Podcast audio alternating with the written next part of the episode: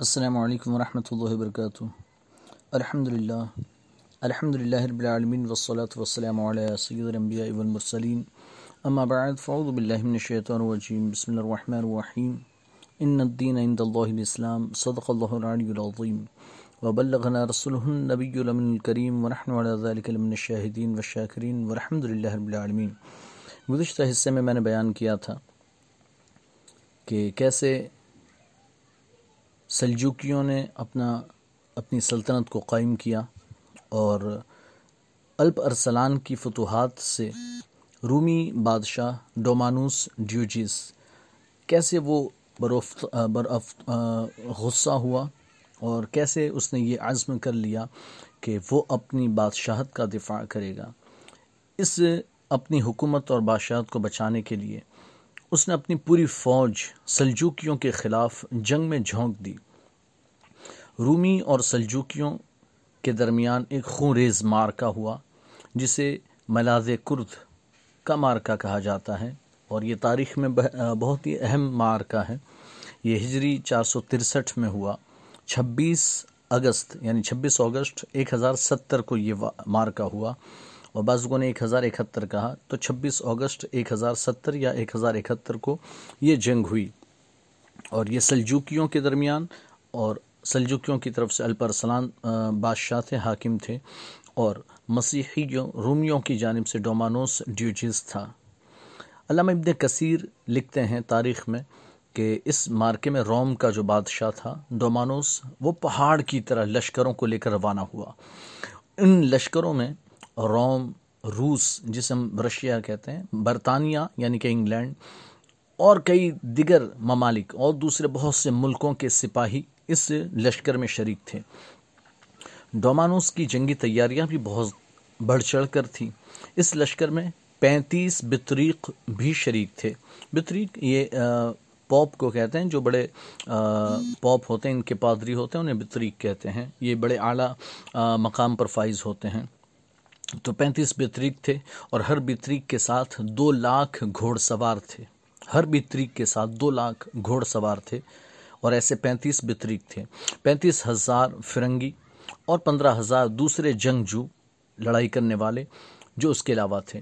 قسطنطنیہ سے تعلق تھا ان کا، ایسے پندرہ ہزار جنگجو تھے۔ اور اس کے علاوہ ایک لاکھ نقاب یعنی کہ نقب لگانے والے اور ایک لاکھ کھدائی کرنے والے اور چار سو بیل گاڑیوں پر فوجیوں کی یعنی فوجیوں کی وردیاں، اسلحہ، ہتھیار، گھوڑوں کی زینے منجنیقیں اور قلعے کو توڑنے والے، قلعے میں شگاف کرنے والے، قلعے میں سوراخ کرنے والے آلات اور ہتھیار لدے ہوئے تھے۔ منجنک توپ کو کہتے ہیں۔ ان منجنکوں میں ایک منجنک ایسی بھی تھی جس کو ایک ہزار دو سو آدمی یعنی کہ بارہ سو آدمی چلاتے تھے۔ ڈومانوس یہ سارا لشکر لے کر اسلام اور اہل اسلام یعنی مسلمانوں کو مٹانے کا مقصد لے کر آگے بڑھا۔ اس کو اپنی طاقت پر اتنا غرور، اتنا گھمنڈ تھا کہ فتح سے پہلے ہی اسلامی علاقے اس نے اپنے بطریقوں کو جاگیر میں دینے کا اعلان کر دیا۔ اسلامی علاقے ابھی فتح ہوئی نہیں، جنگ ہوئی نہیں، اس سے پہلے ہی اس نے اپنی بطریقوں کو جاگیر میں دینے کا اعلان کیا کہ جب ہم فتح کر لیں گے تو فلاں علاقہ تمہارا، فلاں علاقہ تمہارا، فلاں علاقہ تمہارا۔ حتیٰ کہ بغداد بھی ایک بطریق کے نام کر دیا۔ ان کا پروگرام یہ تھا کہ جب عراق اور خوراسان کے علاقے فتح ہو جائیں گے تو وہ یکبارگی ایک ہی بار میں حملہ کر کے شام کے علاقے مسلمانوں سے واپس لے لیں گے۔ وہ یہ سوچ رہے تھے اور تقدیر مسکرا رہی تھی اور کہہ رہی تھی، لعمرک انہم لفی سکرتہم یعمہون۔ سلطان الپرسلان اور رومی فوجوں کا آمنا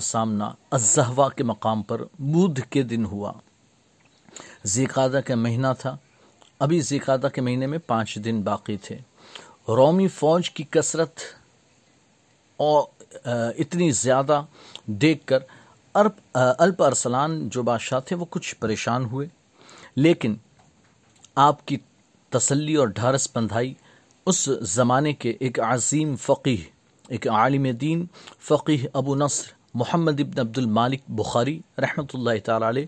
آپ حنفی تھے اور اللہ کے ولیوں میں آپ کا شمار ہوتا ہے۔ بڑے اس زمانے کے بڑے عالم تھے فقیح تھے، حنفی تھے۔ فقیح ابو نصر محمد ابن عبد المالک بخاری رحمۃ اللہ تعالی علیہ۔ انہوں نے الپ ارسلان بادشاہ کو حوصلہ دیا، تسلی دی اور اس سے کہا، سلطان محترم، جمعہ کے دن، جمعہ مبارکہ کے دن جب سارے لوگ اپنے اپنے شہروں میں جمعہ کی نماز کے وقت مسجدوں میں خطبہ دے رہے ہوں اور مجاہدین کے لیے دعائیں مانگ رہے ہوں، اینڈ اس وقت آپ دشمن پر حملہ کریں اللہ تبارک و تعالی بڑا کریم ہے روف و رحیم ہے، وہ رحمان و رحیم مسلمانوں کی دعاؤں کے طفیل سلطان کو فتح عطا فرمائے گا۔ جب وہ وقت آیا اور دونوں لشکر میدان میں اترے تو الپ ارسلان اپنے گھوڑے سے اترے، زمین پر سر رکھ کر اور اپنی پیشانی کو خاک آلود کر کے اپنی پیشانی پر مٹی لگا کر بارگاہ الہی میں فتح و نصرت کے لیے ملتجی ہوئے دعائیں کی، مناجات کی۔ اللہ کریم نے مسلمانوں کی مدد فرمائی اور نصرانیوں کے سروں کو جھکا دیا۔ مسلم لشکر نے بڑی بہادری کے ساتھ جنگ کی اور رومیوں کے سروں کو، سروں کے انبار لگا دیے۔ رومی بادشاہ اور سپہ سالار جو فوج یعنی رومیوں کا بادشاہ تھا اور سپہ سالار فوج بھی تھا، ڈومانوس، وہ گرفتار ہوا۔ اسے ایک رومی غلام نے گرفتار کیا۔ جب شاہ روم کو سلطان الپ ارسلان کے سامنے پیش کیا گیا، تو سلطان نے اپنے ہاتھ سے اسے تین کوڑے مارے اور پوچھا، اگر میں گرفتار ہو کر تیرے سامنے پیش ہوتا، تو تو میرے ساتھ کیسا سلوک کرتا؟ ڈومانوس نے کہا، میں تم سے انتہائی برا سلوک کرتا۔ الپرسلان نے کہا، میرے بارے میں تیرا کیا گمان ہے؟ تیرا کیا خیال ہے؟ میں تیرے ساتھ کیسا سلوک کروں گا؟ ڈومانوس بولا، یا تو تم مجھے قتل کر دو گے، یا اپنے ملک میں میری تشہیر کرو گے، مجھے گھماؤ گے، پھراؤ گے، یا پھر مجھے معاف کر دو گے، یا فدیہ لے کر رہا کر دو گے۔ الپرسلان نے کہا، میرا ارادہ یہ ہے کہ میں تجھ کو معاف کر دوں اور فدیہ لے کر چھوڑ دوں۔ لہذا سلطان الپ ارسلان نے اس سے پندرہ لاکھ اشرفیاں فدیہ لے کر اسے آزاد کر دیا۔ جب ڈومانوس روانہ ہونے لگا تو سلطان الپ ارسلان نے اسے پینے کے لیے پانی دیا، مشروب دیا، شربت دیا۔ وہ سلطان کے اس نیک سلوک سے بہت متاثر ہوا۔ زمین کو بوسہ دیا اور سلطان الپ ارسلان کی تعظیم کی اور سلطان الپ ارسلان نے راہ عنایت، از راہ عنایت مہربانی کرتے ہوئے دس ہزار دینار، پندرہ ہزار جو اشرفیاں فدیہ تھی ان میں سے دس ہزار دینار فدیہ چھوڑ دیا، معاف کر دیا، تاکہ وہ ان سے زیادہ راہ خرید سکے، راستے کا سامان خرید سکے۔ خود اس کی پیشوائی کے لیے دور تک گئے، اسے چھوڑنے کے لیے، رخصت کرنے کے لیے دور تک گئے۔ اور گرفتار شدہ بطریقوں کی ایک جماعت کو آزاد کر کے بادشاہ کے ساتھ روانہ کر دیا تاکہ وہ تنہا سفر نہ کریں ان تمام نوازشات کے علاوہ اپنی طرف سے ایک محافظ دستہ بھی ان کے ساتھ کر دیا تاکہ کوئی انہیں تکلیف نہ پہنچائے، ان کی حفاظت ہو سکے۔ اس محافظ دستے کے پاس ایک جھنڈا تھا جس پر کلم طیبہ لا الہ الا اللہ محمد رسول اللہ صلی اللہ تعالی وسلم لکھا ہوا تھا۔ الپ ارسلان کا ایک مختصر سے لشکر، جس کی تعداد تقریباً پندرہ ہزار سے زیادہ نہیں تھی، اس مختصر سے لشکر کی مدد سے شہنشاہ روم ڈومانوس کے ایک لاکھ سپاہیوں پر مشتمل بہت بڑے لشکر کو شکست فاش سے دوچار کرنا اور اسے ہرا دینا، شکست دے دینا، یہ کوئی معمولی واقعہ نہیں تھا۔ اس واقعے نے رومیوں کی کمر توڑ کر رکھ دی۔ ایشیائے کوچک یعنی کہ مائنر ایشیا۔ جسے ہم ترک کہتے ہیں، ترکی کہتے ہیں۔ ایشیائی کوچک، مائنر مائنر ایشیا کے اکثر علاقوں میں رومی شہنشاہیت کی جڑیں کمزور ہو گئی۔ ہل گئے وہ، یہی وہ علاقے تھے جو رومی شہنشاہیت کے ستون اور بنیادیں خیال کی جاتی تھی۔ سلجوکیوں کی اس شاندار فتح نے بیزنطینی حکومت کو ان علاقوں میں بتدریج کمزور کرنا شروع کیا۔ حتیٰ کہ ایک وقت وہ بھی آیا کہ اس قدیم ترین سلطنت کا عثمانیوں کے ہاتھوں خاتمہ ہو گیا بیزنطینی حکومت کا خاتمہ ہوا۔ الپرسلان، جن کا ابھی ہم نے ذکر کیا، ایک بڑے ہی متقی و پرہیزگار انسان تھے۔ فتح کے مادی اور معنوی دونوں سبب سے فائدہ حاصل کرتے تھے۔ صرف ہتھیاروں پر بھی اعتماد اور بھروسہ نہیں تھا، اور صرف اللہ ہی پر اعتماد بھی نہیں رکھتے تھے۔ اللہ پر توکل، اللہ پر اعتماد اور بھروسہ اور ساتھ ہی ساتھ اپنی بہادری اور اپنے ہتھیاروں کے ذریعے سے میدان عمل میں اتر کر اللہ تبارک و تعالیٰ پر بھروسہ رکھتے ہوئے میدان عمل میں اتر کر وہ عملی مظاہرہ کرتے تھے۔ علماء اسلام کی ہم نشینی سی ہم نشینی آپ اختیار کرتے تھے۔ علماء کرام کی صحبت سے آپ فائدہ حاصل کرتے تھے۔ علماء کی نصیحتوں کو غور سے سنتے اور ان پر عمل کرتے۔ وہ پیاری کیا ہی پیاری نصیحت تھی جو وہ عالم ربانی فقیح ابو نصر محمد ابن عبد المالک بخاری حنفی نے فرمائی تھی مار کے ملا ملاد ملاز کرد کے موقع پر کہ جب میں جب یعنی کہ الپ ارسلان جب فوج کی کثرت دیکھ کر، بہت زیادہ فوج دیکھ کر پریشان ہوئے تھے، تو ان عالم نے، ان فقیح نے، محمد ابن عبد المالک بخاری حنفی، اس بزرگ نے یہ تسلی دی تھی اور کہا تھا، سلطان تم اللہ کے دین کی حفاظت کے لیے جنگ کر رہے ہو۔ اللہ کریم کا وعدہ ہے کہ اللہ تعالیٰ اپنے دین کو تمام دینوں پر غالب کر دے گا۔ آگے بڑھیے اللہ تعالیٰ نے فتح و کامرانی آپ کے مقدر میں لکھ دی ہے۔ جمعہ کا دن جب سارے لوگ تمام مسلمان جمعہ کے وقت جب خطبہ ہو رہا ہو اور خطیب ممبروں پر کھڑے ہو کر آپ کے نام کا خطبہ پڑھ رہے ہوں اور مجاہدین کے لیے دعائیں کر رہے ہوں، تو عین اس وقت جنگ کا آغاز فرمائیے۔ اللہ کریم مسلمانوں کی دعاؤں کی لاج رکھے گا اور آپ کو فتحیابی حاصل ہوگی۔ جب وہ گھڑی آئی تو سلطان نے جمعہ کی نماز پڑھائی۔ اس سلطان الپ ارسلان پر رقت تاری ہو گئی۔ آنکھوں میں آنسو تھے۔ اور رو رو کر اپنی یعنی کہ خود سلطان بھی رو رہے تھے اور فوج بھی رو رہی تھی اور پورے لشکر نے رب کے حضور گڑ گڑا کر دعا کی آجزی انکساری کے ساتھ دعا کی۔ جب سلطان نماز سے فارغ ہوئے تو فوج سے خطاب فرمایا، جو واپس جانا چاہتا ہے واپس چلا جائے، میری طرف سے تمہیں اجازت ہے، میں نہ تمہیں روکتا ہوں اور نہ ہی واپس جانے کا حکم دیتا ہوں، تمہیں اختیار دیتا ہوں، لیکن سنو، میں اس رومی سے لشکر سے تنہا بھی لڑوں گا۔ یہ کہہ کر تیر اور کمان پھینک دی، اپنے ہاتھ سے اپنے گھوڑے کی لگام زین کسی اور پھر جنگی سامان زیب تن کیا۔ جنگی سامان آپ نے اپنے اوپر لگایا اور پھر تلوار بے نیام کی۔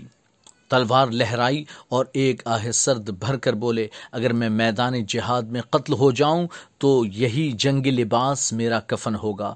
اللہ اکبر۔ واقعی ایسے ہی لوگوں پر اللہ کی رحمت کا نزول ہوتا ہے۔ اسلام کا یہ بطل جلیل اور عظیم سپاہ سالار ایک باغی کے ہاتھوں شہید ہوا۔ اس باغی کا نام یوسف خوارزمی تھا۔ خوارزمی تھا۔ یوسف خوارزمی۔ آپ کا سن وصال دس ربی الاول ہجری چار سو پینسٹھ مطابق ایک ہزار بہتر عیسوی سن ہے۔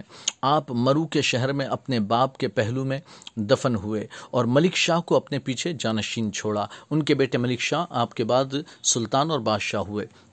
سلطان الپرسلان بڑے ہی اعلیٰ اخلاق و کردار کے مالک تھے۔ اللہ تبارک و تعالیٰ سے بڑے ہی ڈرنے والے اور غریب فقرہ مساکین کا بڑا خیال رکھنے والے تھے۔ اللہ تبارک و تعالیٰ کی عطا کردہ نعمتوں پر ہمیشہ شکر بجا لاتے۔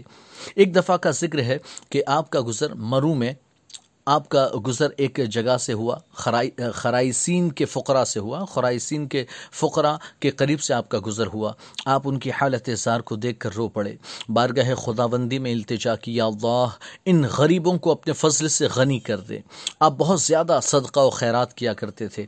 رمضان المبارک میں پندرہ ہزار اشرفیاں صدقہ کرنا یہ آپ کا ہر سال کا معمول تھا۔